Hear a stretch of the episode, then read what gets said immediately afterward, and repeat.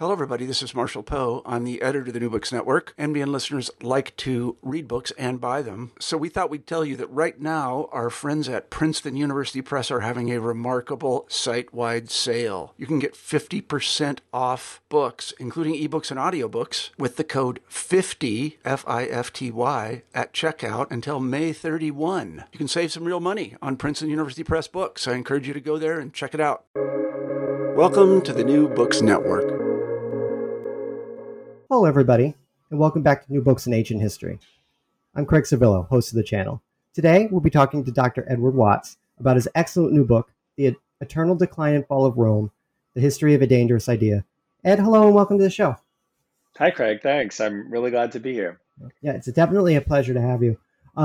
Ed, we always like to begin our interviews here on the New Books Network by asking the author to tell us a little bit about themselves. So I'm a Roman and Byzantine historian. I'm based in San Diego. Before that, I was in Indiana for 10 years, and I kind of got my start on the East Coast, where I went to college and graduate school in the Northeast. And since I've got to UCSD, I've gotten very, very interested in exploring questions like the nature of Roman history and the role that Greeks play in that Roman history. And how Roman history in particular becomes something that Greeks identify with. So this book kind of grew out of that larger concern of considering Roman history across the totality of, you know, the better part of 2,000 years where the empire survives and changes and integrates new people. And so this is a kind of project that grew out of my time in San Diego, but also one that I think is particularly exciting as a way to think about change and adaptation. And we're definitely going to spend the vast majority of the time discussing your current book, but you've written 6 books. And so just give our listeners sort of a smattering of what other books that you've written, other things that you've been interested in, just for those who may be interested in your other work. Sure. I think what's the way maybe I would describe the evolution of these projects is all of them reflect a kind of moment, the moment at which I was writing them. So my first book was a history of academic life in the cities of Athens and Alexandria in the later Roman Empire. And this kind of grew out of the fact that I was at that point a graduate student and I was studying in, you know, institutions of higher learning and was very interested in the past representations of this. The second book was a study of a microhistory of a riot that broke out in the city of Alexandria in 486 AD. And that grew out of the fact that I was now at Indiana and were surrounded by people doing really wonderful work with oral traditions. And I was wondering what we could do as an ancient historian to take some of that work and apply it to antiquity. The third book grew out of my realization that I had entered middle age. It was a Gen Xer, and belonged to a generation that probably was not going to make the kind of noise that the baby boomers before us and the millennials after us were going to make. And so the third book was a history of the final pagan generation, which is a generation born in the 310s, who saw kind of their expectations of the world completely outstripped by the rise of Christianity. My fourth book was a study of the female philosopher Hypatia. And that grew out of some of the experiences that, you know, my mother had as a female scientist, and my daughter is likely to have because she also wants to pursue science. And then my most recent book before Decline and Fall was Mortal Republic, which is a study of the end of the Roman Republic and how the successful and functional Roman Republic degenerated into the tyranny of Augustus. And obviously that was influenced deeply by the political realities that we're living through right now. Yeah, no, thank you for that. I think it's great always to hear the sort of all the long careers. It's fascinating to hear what you've worked on over the years. And I think it will help orient people when we talk about your book as well. So let's talk specifically about the origin story of this book. And it will be wrapped up in, I know, my next question about current events influencing the writing of this book? So there were a couple of things that influenced this. The first one is a bigger kind of shift I'm seeing in the way that my students in particular have been approaching ancient history. And when I started teaching about 20 years ago, the students were particularly interested in questions of the decline of the Roman Empire as it related to things like the American Empire and the war in Iraq and structures of sort of world power. But around 2012, 2014, I noticed that my students became a lot more interested in the fall of the Roman Republic. And the empire became something that was, you know, interesting, but not seemingly particularly relevant to their experiences.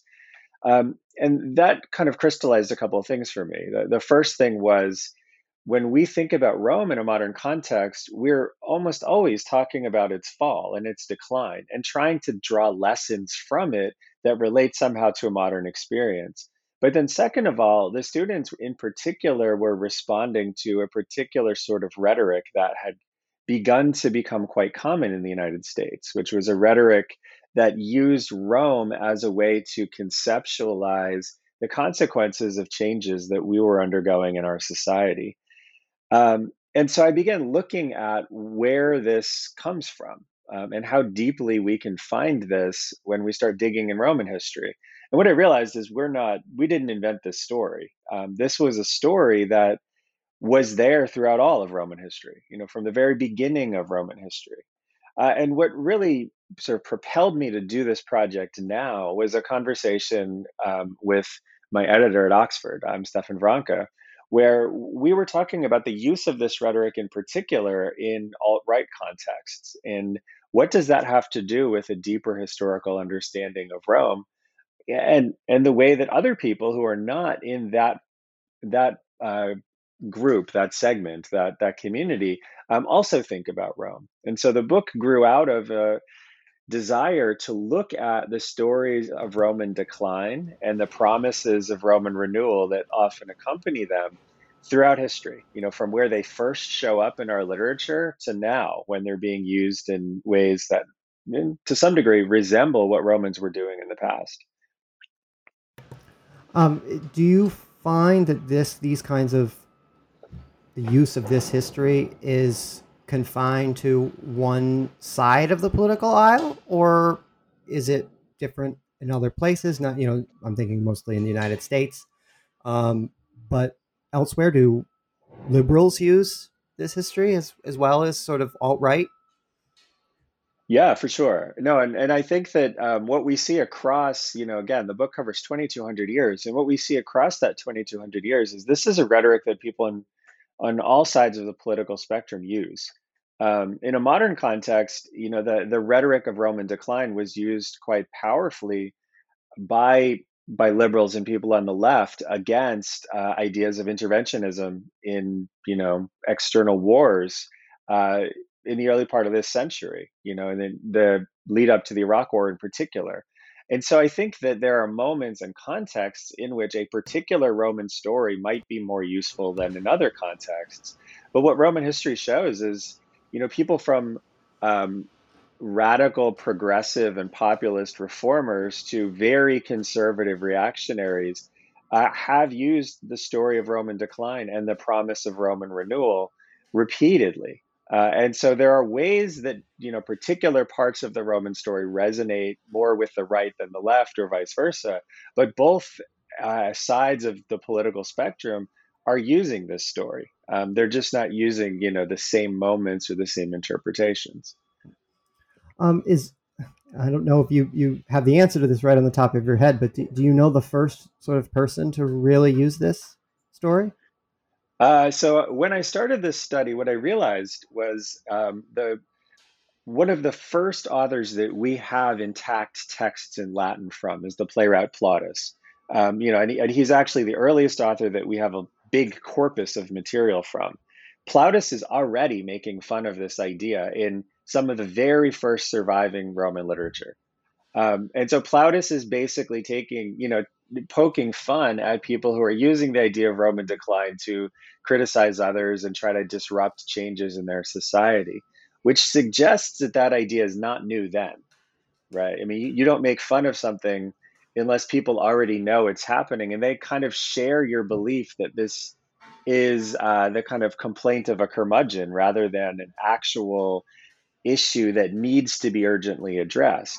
So part of the fun in starting with Plautus is you're able to parachute into the very beginning of a literary tradition, but this thought tradition is already very old. And so I think that we can pretty easily assume that this way of talking about change in Rome is very, very old. I mean, it long predates when Plautus starts mocking it. And so I think that we can see this as, in a way, a deep, pretty strong and persistent feature of what Roman culture is all about. And it goes back probably as far as we can trace Roman culture.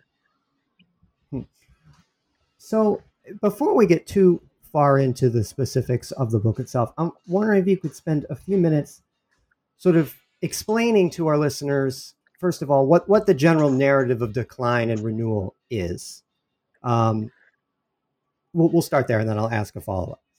Okay. Yeah, I think in a Roman context, the basic idea that it is in place for most of Roman history, not all, but most of Roman history, is that there were aspects of Roman life in the past that were better than the present. And any challenges that we face in the present are the result of us breaking with these behaviors in the past that made Rome successful. And those behaviors and that reference to the past is very fluid. The idealized past that you're looking towards and the sorts of things that you want to return to changes over time. But that idea of looking at the past as a way to respond to changes that are making people uncomfortable in the present is a kind of persistent part of the way that Romans define change in their world. But the other part of this narrative that's very important is a lot of the time when people are talking about decline, they are doing this to create a sense of urgency that on the one hand validates people's sense that society is changing in ways they're uncomfortable with, but also gives the person making the claim that Rome is in decline the opportunity to propose some sort of radical and necessary shift in behaviors that otherwise wouldn't be possible. It, in a sense, creates a moment of emergency where what you need to do to fix Rome is so radical that you otherwise wouldn't agree to do it. And so politicians recognize that this is a weapon to break with social restraints or break with legal protections and to do things to other people that they blame for causing this decline that otherwise would be completely unacceptable in Roman society. And this, too, is something we see begin the very beginning, you know, that when Plautus is making fun of this, we know that there are politicians who are using the comments about Rome being in decline to expropriate people's property and eventually even to run kind of campaigns that are xenophobic actions against immigrants and expulsions of particular immigrants from the city of Rome. And these are things that legally would not be possible without this story of Rome being in a very urgent emergency that requires them to respond aggressively in an unprecedented way to a threat that seems like it will undermine the Roman way of life. And the narrative of decline is what creates the conditions that allow you to make that claim and to take these otherwise unacceptable actions against other people. And so how is the idea of renewal connected to that? So the renewal is the other side of decline. It's the promise that if you do these things that you otherwise wouldn't feel comfortable doing, you can bring Rome back to where it ought to be. And so all of these narratives of decline that are undertaken or that are invented or that are thrown out there for politically opportunistic reasons have on the other side of them a promise that if you do these things that you otherwise would be uncomfortable doing, things will get better. You know, we will bring Rome back to what it was before. We will restore the conditions that made our society successful. But we have to do something radical to restore those conditions.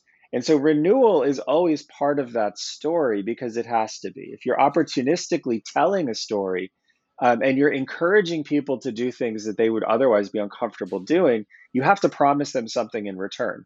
And so renewal is always the kind of flip side of that coin. You know, in the Republic, people would say, if you elect me, I will fix this for you. You know, if you elect me, I am addressing the decline that you're concerned about, and I will do this thing to bring about a renewal. In the empire, it becomes a little bit different because you have emperors come in saying, I had to replace the guy who came before me, right? Usually by assassinating him or participating in some kind of a coup. And that coup that took somebody's life is necessary because conditions are so bad, and only I can fix them. And so this person that I killed had to be killed so that we could create the conditions where I can fix things in Roman society. And again, that renewal is the flip side of the decline story. And the decline story, in a sense, is the tool that provides the mechanism where someone coming to power can do those things to, you know, claim that they are renewing or restoring Roman society. Would you say that the use of these stories was more common in the Empire period than the Republican period, or no? So I think that the interesting thing about it is in the Republic, this is a very useful tool to get elected. I mean, we see this in the United States. We see this in a lot of other countries, too, where you can very easily run against the status quo in an election by saying, you know, what these policies that I disagree with are causing these really deep-seated, persistent problems that will undo our society. And in Rome, offices are only held for a year. And so this narrative is always there in the Republic because there's always someone trying to run against the establishment as an anti-establishment candidate who's claiming the establishment is causing deep-seated crises in Rome that only they can bring back. In the empire, it becomes a little bit different because power turns over a lot less frequently. And so with the Republic, this is always a discussion of decline now and renewal coming in the future. In the empire, when you get these discussions of decline, it usually comes in an imperial transition. And at that moment of transition, what they are saying in essence is the prior moment was a moment of decline. Now starts the renewal, right? The guy before me was terrible and caused these problems in Roman society, but now he's gone. And so the renewal has already started. So in a sense, the decline narrative in the Republic is one that is used to describe the present, and the renewal narrative is a promise of a future that's contingent on somebody being elected. In the empire, the decline narrative is in the past, and the present is the time of renewal. And the future is a sort of continuation of the present. But it reflects in a way the different natures of those power structures, where in the Republic, shifts in power are dynamic and regular. In the empire, they are infrequent. But when they occur, the narrative really is trotted out very aggressively because it has to justify something that is really disruptive. You know, the murder of an emperor is a really disruptive political act. And so you really need to justify that. And you have to immediately begin work on fixing the problem that you identify as, you know, the reason an emperor needed to be killed. Before we start talking about the very popular and present question of Rome, fall of Rome, in comparison with the United States and our possible decline, I want to move to some chapter-specific questions. That way we can give the listeners some sort of context and also some examples of this idea that you're talking about sort of in action. I'll try to keep it some chronological. Let's begin with the sort of the golden age of Trajan, and explain to us sort of how this idea works with Trajan and under Trajan's reign. Yeah, so the age of Trajan is a really, really fascinating time for Roman historians because what you have there is some of the best authors in all of Roman history writing texts that promote this narrative of restoration. That begins under Trajan's predecessor, the Emperor Nerva, but it is framed as a reaction to the tyranny and decline of the Emperor Domitian. But when one looks objectively at the career of the Emperor Domitian, not only is it not a time of decline, it's also, you know, objectively far better than the reign of Nerva. But even more interestingly, these authors who are writing under Trajan and talking about the reign of Domitian as a terrible time all were beneficiaries of the reign of Domitian, and they all worked closely with Domitian. And interestingly, so did Trajan. Trajan was a loyal general who helped Domitian put down a rebellion and was given as a reward the consulship, which was the highest office that a non-emperor could occupy, the most honorific thing you could get. And so the reign of Trajan is framed by everyone as a kind of golden age of consensus between the Senate and the emperor that undid all of the damage to that relationship that the supposed tyranny of Domitian had done. But in some ways, we can look at this and see that the people that we turn to for that story are in a way overcompensating because they were so closely allied with the Emperor Domitian, who is discredited because he was assassinated. And so the narrative of decline not only in a way poisons our ability to understand the reign of Domitian, but it also in a way gives us an even better than deserved impression of the reign of Trajan. Because in a way, we have a narrative that demonizes Domitian and glorifies Trajan. But because you have this imperial transition that ended Domitian abruptly and started this new dynasty that Trajan belongs to, the story, in a sense, is amped up to a degree that we don't always appreciate when we don't understand that context.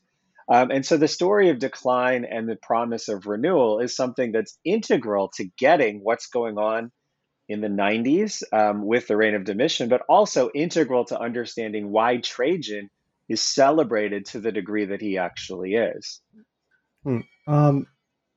So my next question is about Christianity. Obviously, the history of Christianity in Rome is long and complicated, and I don't expect you to explain it to us all here. But I am curious, and you talk a lot about Christianity in your book.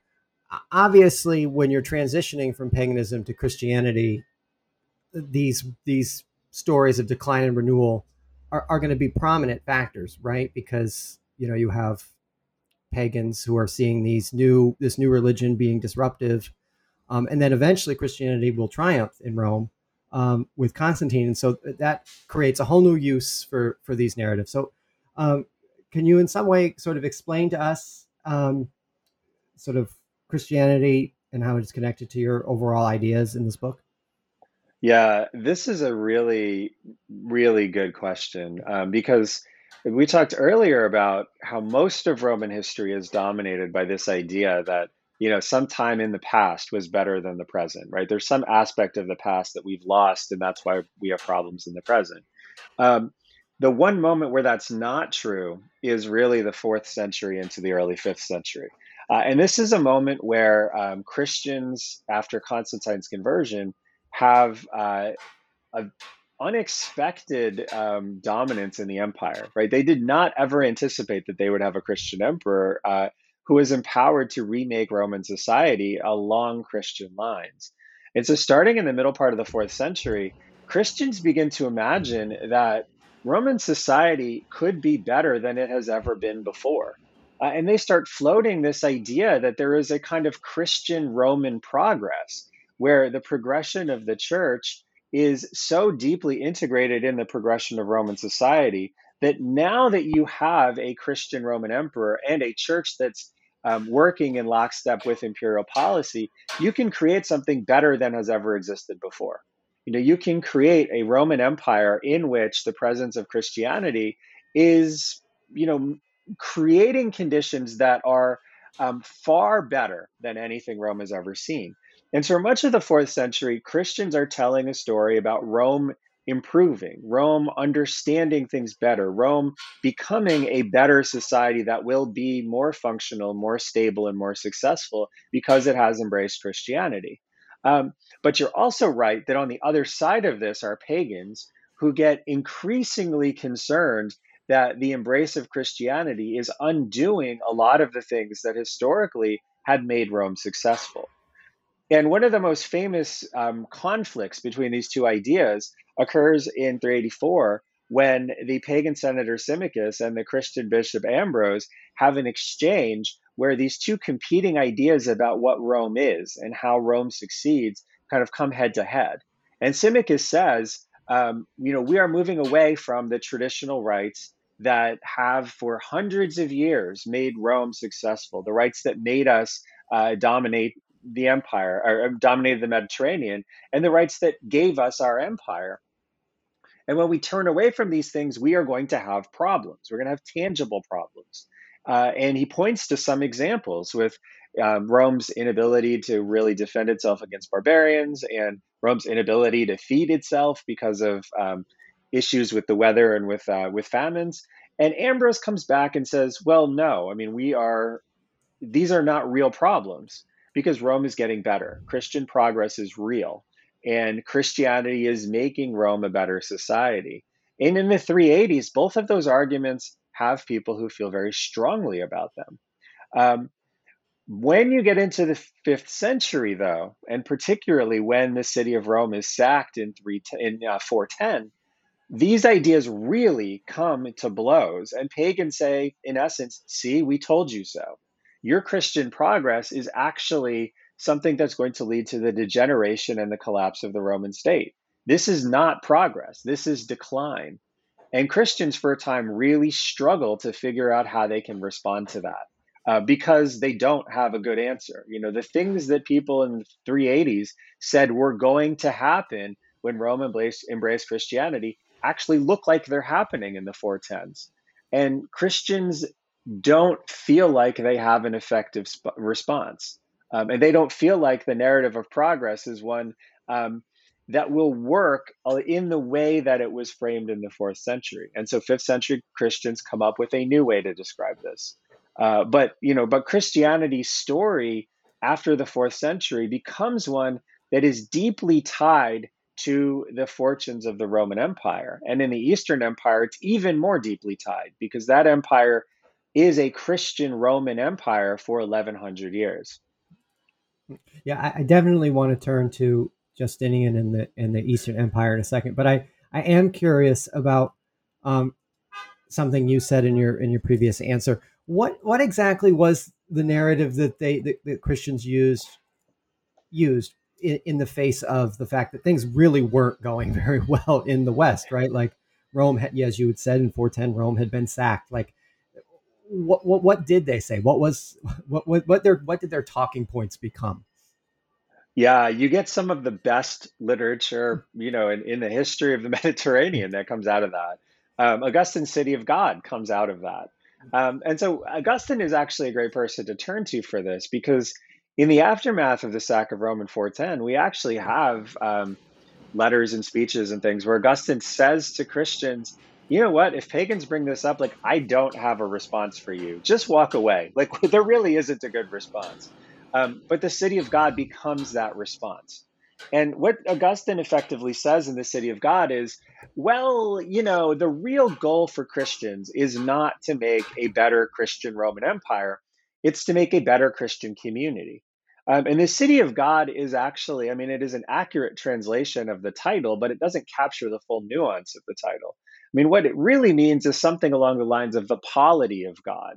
Right? If you are a citizen of the polity of God, you are a citizen of what Augustine would call the civitatis of God. And the City of God says, in essence, our goal is not to create the best possible Christian Roman Empire. It's to create the best possible Christian polity. And that means that your functioning as a Christian and your success as a Christian is more important than your service to Rome. And so Augustine's way around this question of what do we do in response to these pagan criticisms that Christian progress has resulted in Roman decline? Well, we say the empire is great if it makes us better Christians. But if the choice is being a better Christian or being a better Roman, we should choose being a better Christian because that community is more important. And so in the 5th century, this becomes the Christian response. As the Roman Empire in the West loses control of territory in what's now Spain and in what's now France, and eventually even in, in North Africa, the response more and more is to say, Rome was great, but what's really important to me is my functioning as a Christian. And if I, as a person born in the Roman Empire with lots of resources and lots of property and lots of opportunities for advancement, lose all of those rights and all of that property and all of those opportunities for advancement, but I become a better Christian, that is a good trade. And you have authors in the 5th century writing these kinds of texts. Paulinus of Pella is perhaps the best example of this, where he adapts the narrative of Job to his own conditions as someone who was born a Roman nobleman with vast properties, lots of money, vineyards in Burgundy. And he ends up living in an apartment in Marseille and saying that all of the things that he lost were actually for the good because it made him a better Christian and it made him understand God better. And so this, in a way, is a 5th century Christian response to what Romans would say is a political crisis, you know, a political kind of degeneration that is undeniable. But Christians now have a way to answer the pagan critique that this is not, you know, that this is not actually what we should be concerned about. Political decline, military decline is not what Christians really should focus on. We should instead focus on our success as Christians, not as Romans. Yeah, no, it's fascinating. And so thank you for going into such detail with that answer, because I was struck by this. You know, how do you respond to the obvious, right? As the capital is being, you know, sacked. Now is probably a good time to switch to the East and look at Justinian's reign, because I mean, as bad as things are in the West, things under Justinian, from what I, you know, from the history that I understand, you know, this is a period of tremendous prosperity for the empire in the East. And, you know, it's not until Justinian's sort of desire to rebuild the entirety of the Roman Empire by conquering the West that, you know, sort of messes up any progress that they've made. But I mean, the idea of Roman renewal must be sort of central to what Justinian is doing. It's a huge, huge part of it. And I think the thing with Justinian that's important to understand is the West suffers all of these problems. You know, in a way, the narrative Augustine creates and the story Paulinus of Pella create reflects the real consequences of deep and dramatic negative change in the material and political aspects of life in the West. The East doesn't suffer any of that. And so in the East, this story of Christian Roman progress remains alive. And it's under Justinian that you have an emperor who leans completely into this. And Justinian has this radical proposition of saying that Rome has traditionally been a society that looks backwards and values the inherited practices, laws, institutions that go back in some cases for 1,000 years at the time of Justinian. And Justinian says, why? Why are we doing this, right? If we really are moving towards a better, more Christian, more successful Roman present and future, these other things that are old can be done away with. And so Justinian takes a really radical position where he embraces the idea that he is the Christian Roman sovereign of a rising Roman polity that can become and can reach the fullest of its potential by fully embracing this idea of being a Christian Roman state. And Justinian is unique among Roman emperors in doing things like saying, I am going to put together all of Roman law under the inspiration of God, and anything that's not in here is invalidated, right? The entire Roman legal tradition that's supposed to be an evolving tradition, continually building on past precedents, but never discarding any of them. This is a tradition that to Justinian needs a complete restart. And so everything that Justinian doesn't value is gone. It's not law anymore. He is the only Roman emperor to take such a radical step. But some of the other things that he does he says in essence, now that we've kind of achieved this wonderful Christian Roman present, it's time to look to the West and retake what we've lost as Romans. You know, these entities in the West that had been Roman but now are living under barbarian rulers, they need to become Roman again. And so the Roman restoration that Justinian promises is connected in some ways to that promise also of a superior Roman presence. But the narrative of decline and the story of renewal is in a way Justinian's attempts to kind of validate his vision of a Roman state that is the realization of everything that a Christian Roman state could be. And that requires him to launch wars in the West that are incredibly destructive and in some ways not necessary.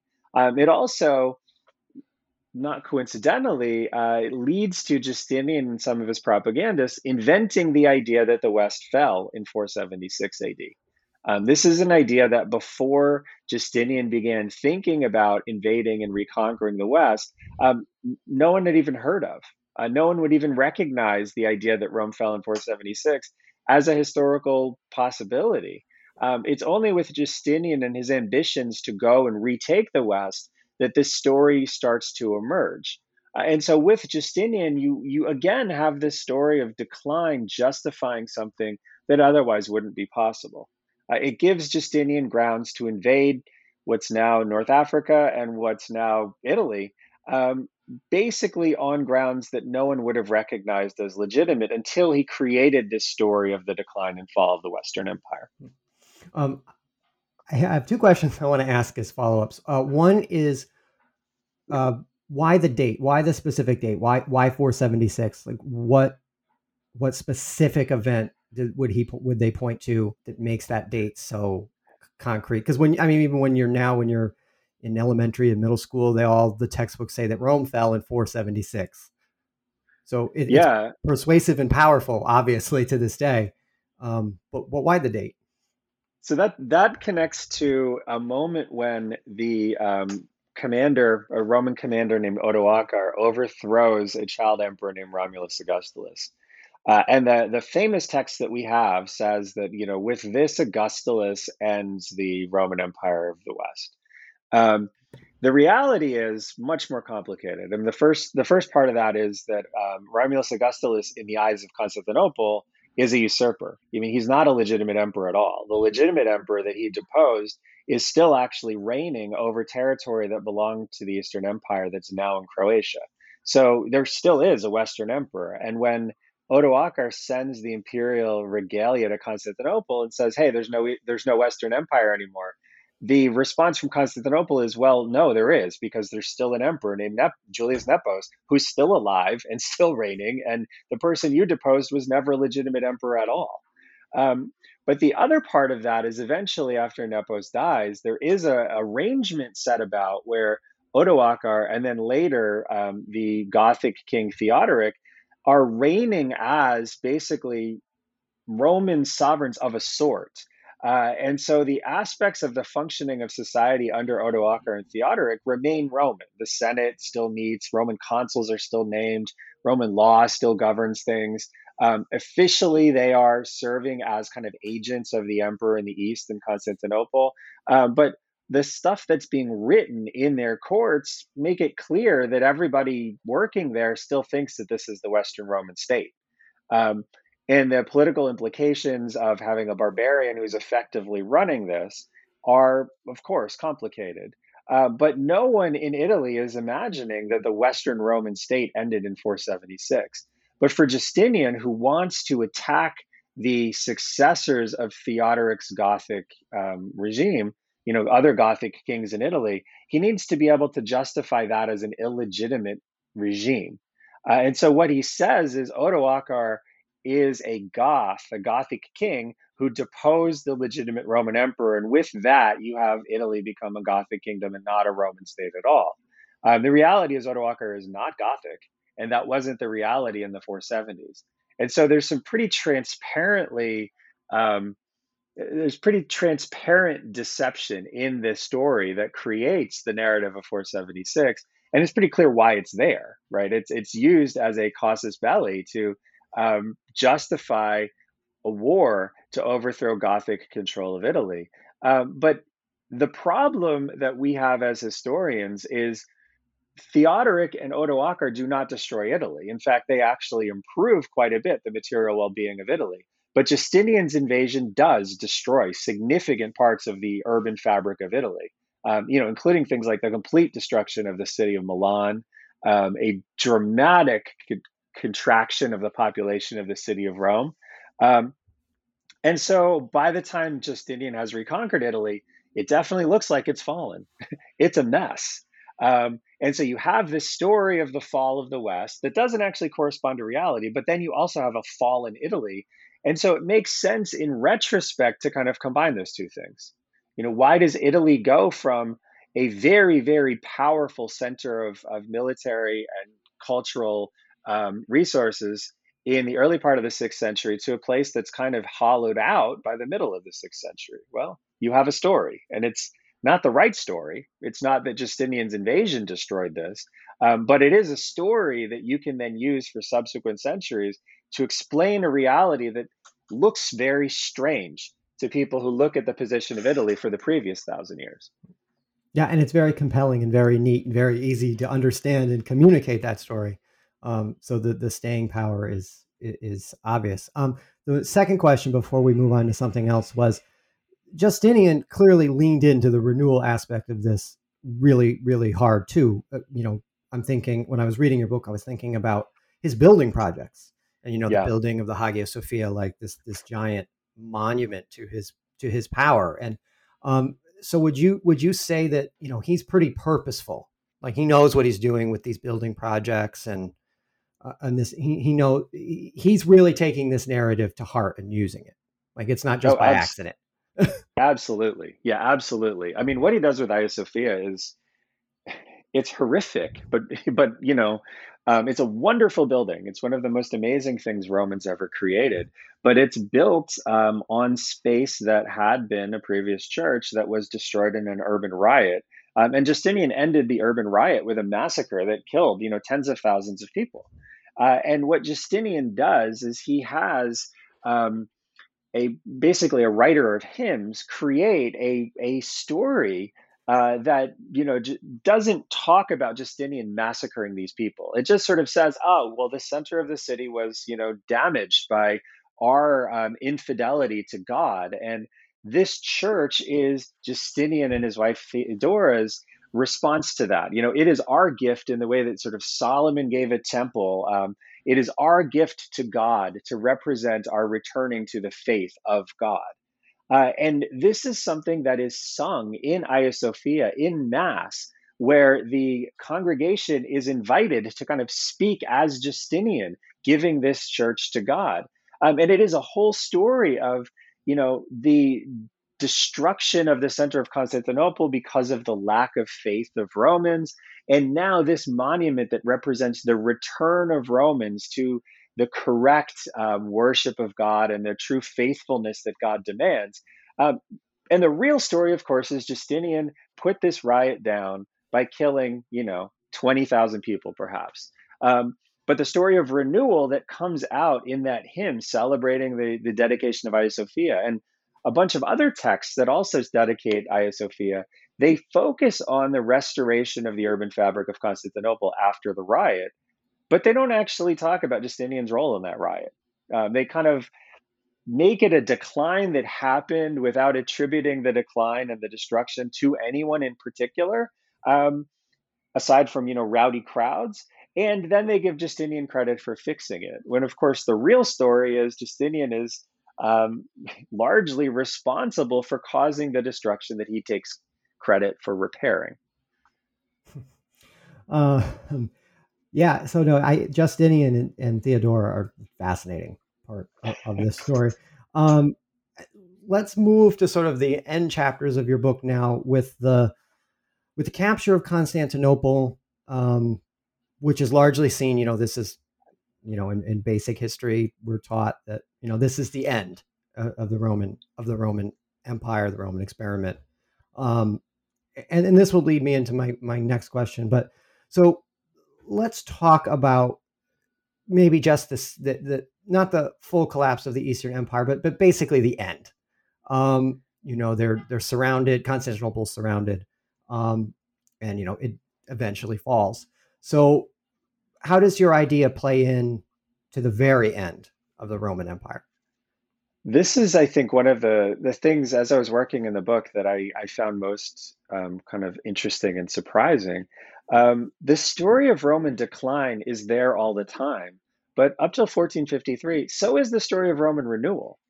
And so Romans become very, very comfortable talking about, well, here we are in decline, but they also expect as Romans that that decline is going to be addressed and they're going to come back from it, right? There's going to be some kind of restoration. And by 1453, the empire is down really to the city of Constantinople and some scattered territories along, the basically southern Greece and along part of the Black Sea coast. It's a very small state. It is very exposed and it's surrounded on all sides. Constantinople surrounded on all sides by the Ottomans. It does not have the capacity really to defend itself. And so it gets some help from the West, and they are able to hold off the Ottoman assault for a little while. But the interesting thing about the power of this story of Roman decline and renewal is a lot of people in the city of Constantinople expected that even if the Turks breached the walls, there was going to be a kind of angel or angelic figure or a kind of figure from, inspired and empowered by God who would show up when they reached the Forum of Constantine in the middle of the city. And when the Turks reached that, there was a story told that this angelic figure would come down and lead the Romans to victory and then restore the entirety of the Eastern Empire all the way back to its 7th century frontier along the Euphrates and all the way down to Egypt. That's a story that, of course, is not a rational story, but it is a story that, as a Roman who spent his entire life or her entire life surrounded by stories of decline and renewal, it's reasonable in some ways to expect that you would have a renewal.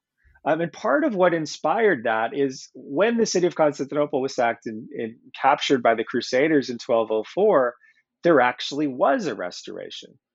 There were exiles who left Constantinople, and they set up basically resistance movements to the Crusaders that ultimately in 1261 recaptured the city of Constantinople and restored the empire. And so this story that seems so ridiculous to us, that the city could be captured by the Turks, the empire could be almost extinguished by the Turks, and somehow it would come back. When you have 1,500 years or more of stories of Rome doing just that, on one level, you can understand why people would have this idea.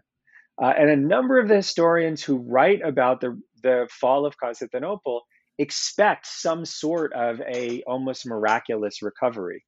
Even more rational, supposedly rational historians, like the historian Dukas, talks about how he had heard a prophecy that they would come back. They would be conquered by the Ottomans, but they would come back because this was just divine punishment for their sins and the sinfulness of the last Roman dynasty, the Palaiologans.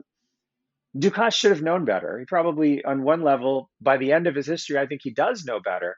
But this idea of Roman recovery is something that's so deeply ingrained in the Roman sensibility and the Roman way of talking about the collective experience of the empire and its citizens, that it's almost impossible to shake, even when the reality is so obviously not going to go in that direction. That's fascinating. Yeah, I the thought that even as the walls were not just closing and had caving in, they were holding on to this idea. This leads me to, I think, a question that anybody who's studied any Roman history has thought about or read about. Is the often used comparison between the United States and the Roman Empire. And is it a legitimate comparison? Is it anything more than an interesting kind of maybe thought experiment? Or what? What is your feeling on this? Yeah, I think that Rome has, it's such a long and well-documented history that it's possible to look at it and imagine implications for just about any event. The key and the challenging thing for Roman historians is to figure out where those similarities are real and instructive and where they are just kind of echoes. And I think that there are things you can look at and say, well, this structure of, say, our republic is something that was explicitly modeled on that of the Roman Republic. There are significant differences in the way that we allocate power, the terms of office, But the basic ideas of our republic and the Roman Republic are consistent. And the founders of our republic actually did know pretty deeply how the Romans effectively structured their constitution, what principles underlay them, and what kinds of things you could learn from the Roman structures that could be useful here. And they also, even in some ways, used Roman figures from the Republic as points of reference to understand the conduct of people in the early American Republic.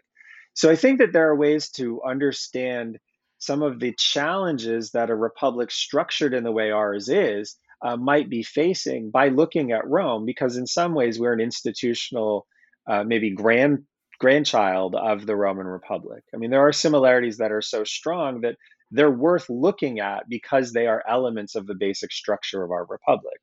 I think that the other thing that's interesting is sometimes you do see that there are persistent ways of talking about change. And that, I think, is where the narrative of decline is very useful for us. We are not going to see a narrative that is exactly like something that someone in Rome said. But the reason someone is saying it and the sorts of things they're trying to accomplish by making these claims will be better understood by us if we look to Rome, because we do have Roman figures that share similar motivations to the people in our world. They are ambitious. They think that this rhetoric deployed in a particular way can further their ambitions. And they're trying to use the rhetoric in a similar way that people in the United States are using it. That's useful for us, not because we'll see something that's exactly the same, but because we will know that seeing someone claim decline and promise that they alone can fix it and do it in a way that makes us uncomfortable is dangerous. Not because they're saying exactly the same thing a Roman did, but because their goal in saying this is similar to the goal that a Roman had. And we have so many examples in Rome of what happens when you don't take these people seriously, when you don't actually understand that it's ambition and not altruism that's driving these kinds of comments. And so I think that there are definitely things from Roman history that we can use as more than a thought experiment, maybe as a kind of identification tool where there are functions and structures and behaviors in our society that we ought to be concerned about. We ought to look more closely at. And I think Rome gives us reasons to do that, to look more closely at the motivation of somebody, or to look more closely at the implications of a particular way of responding to change. Also, I think Rome gives us a particularly good way to check the people who use Rome as a rhetorical device to justify their claims that modern society is in decline. And one of the last things that I do in the book is look at some of those claims from the 20th and 21st centuries, where people are using Rome explicitly as a way to say this thing in the United States or this thing in Spain or this thing in the Philippines that you're concerned about, you're right to be concerned about it. You might not be able to articulate why, but if you look at Rome, Rome gives you an example of what happens when issues like this are not addressed.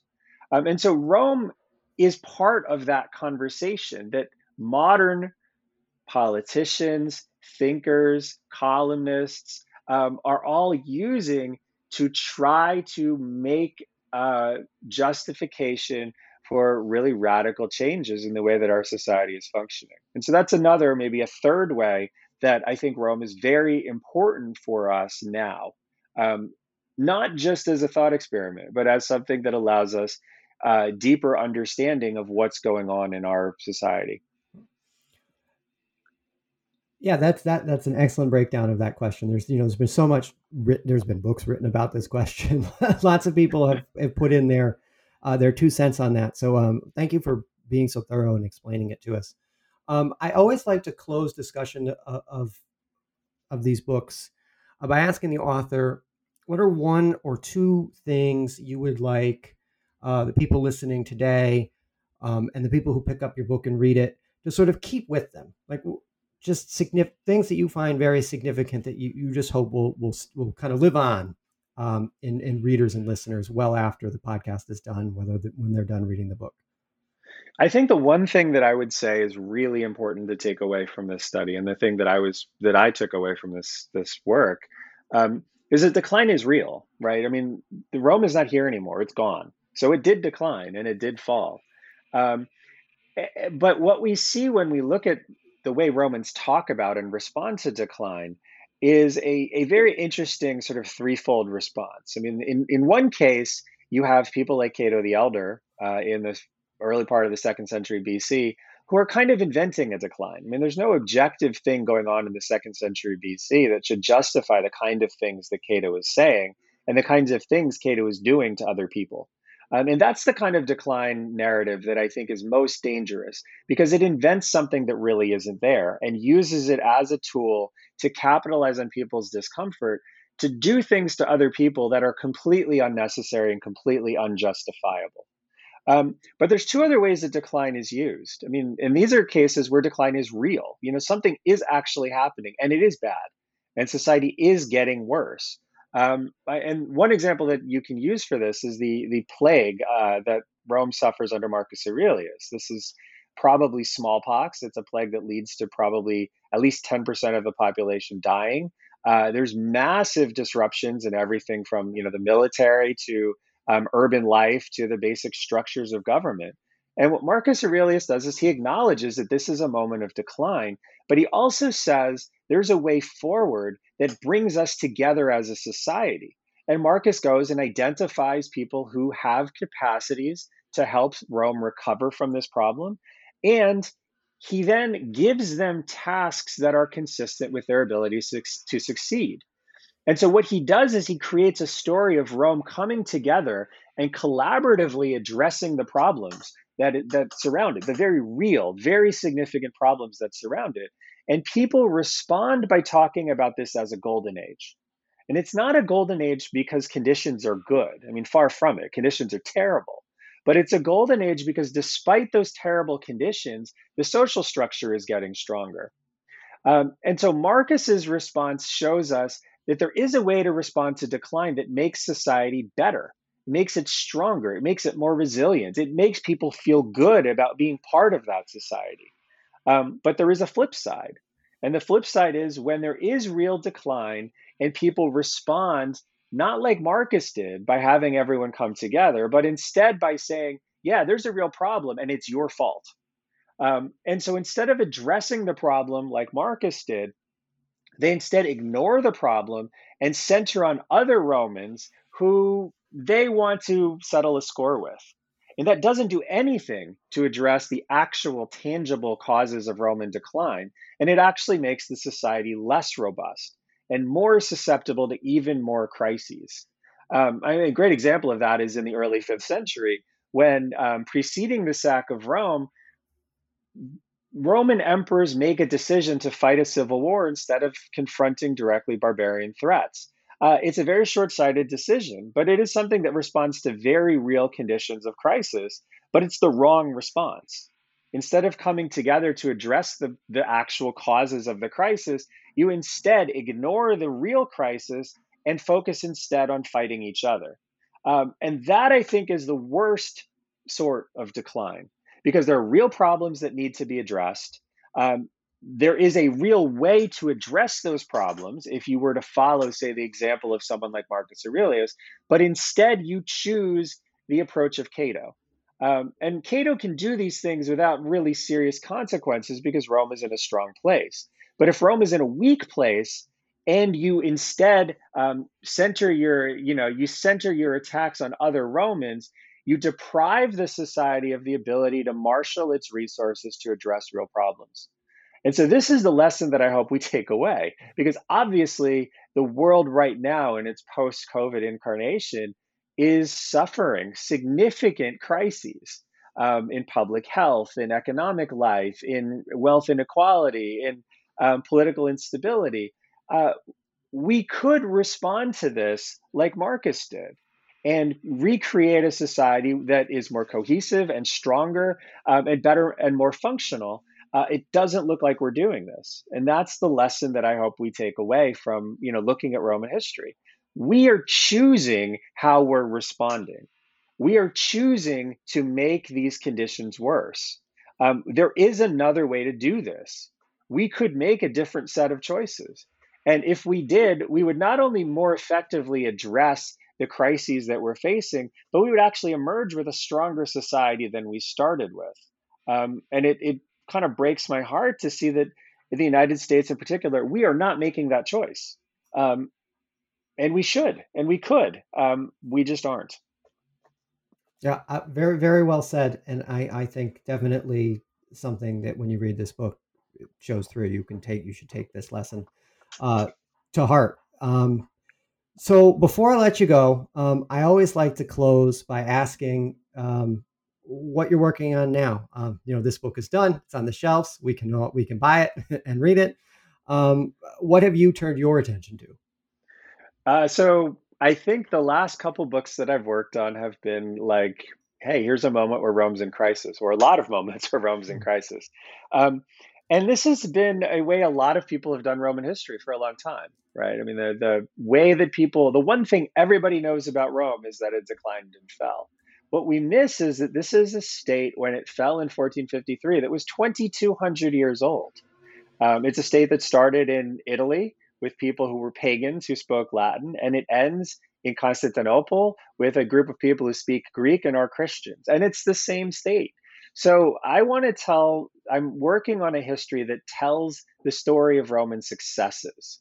What is it that makes this state survive for so long? Why is it so adaptable? Why is it able to roll with so many different disasters and recover from them? And so I'm working on a history of the Roman state from beginning to end, from the 8th century BC or thereabouts through 1453. And it's going to focus on what made this state successful for so long.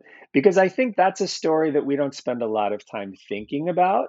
But it's also, I think, a story that is really useful for us to think about. Because looking at the success of a society is also instructive. And there's a tremendous amount of success in Roman society.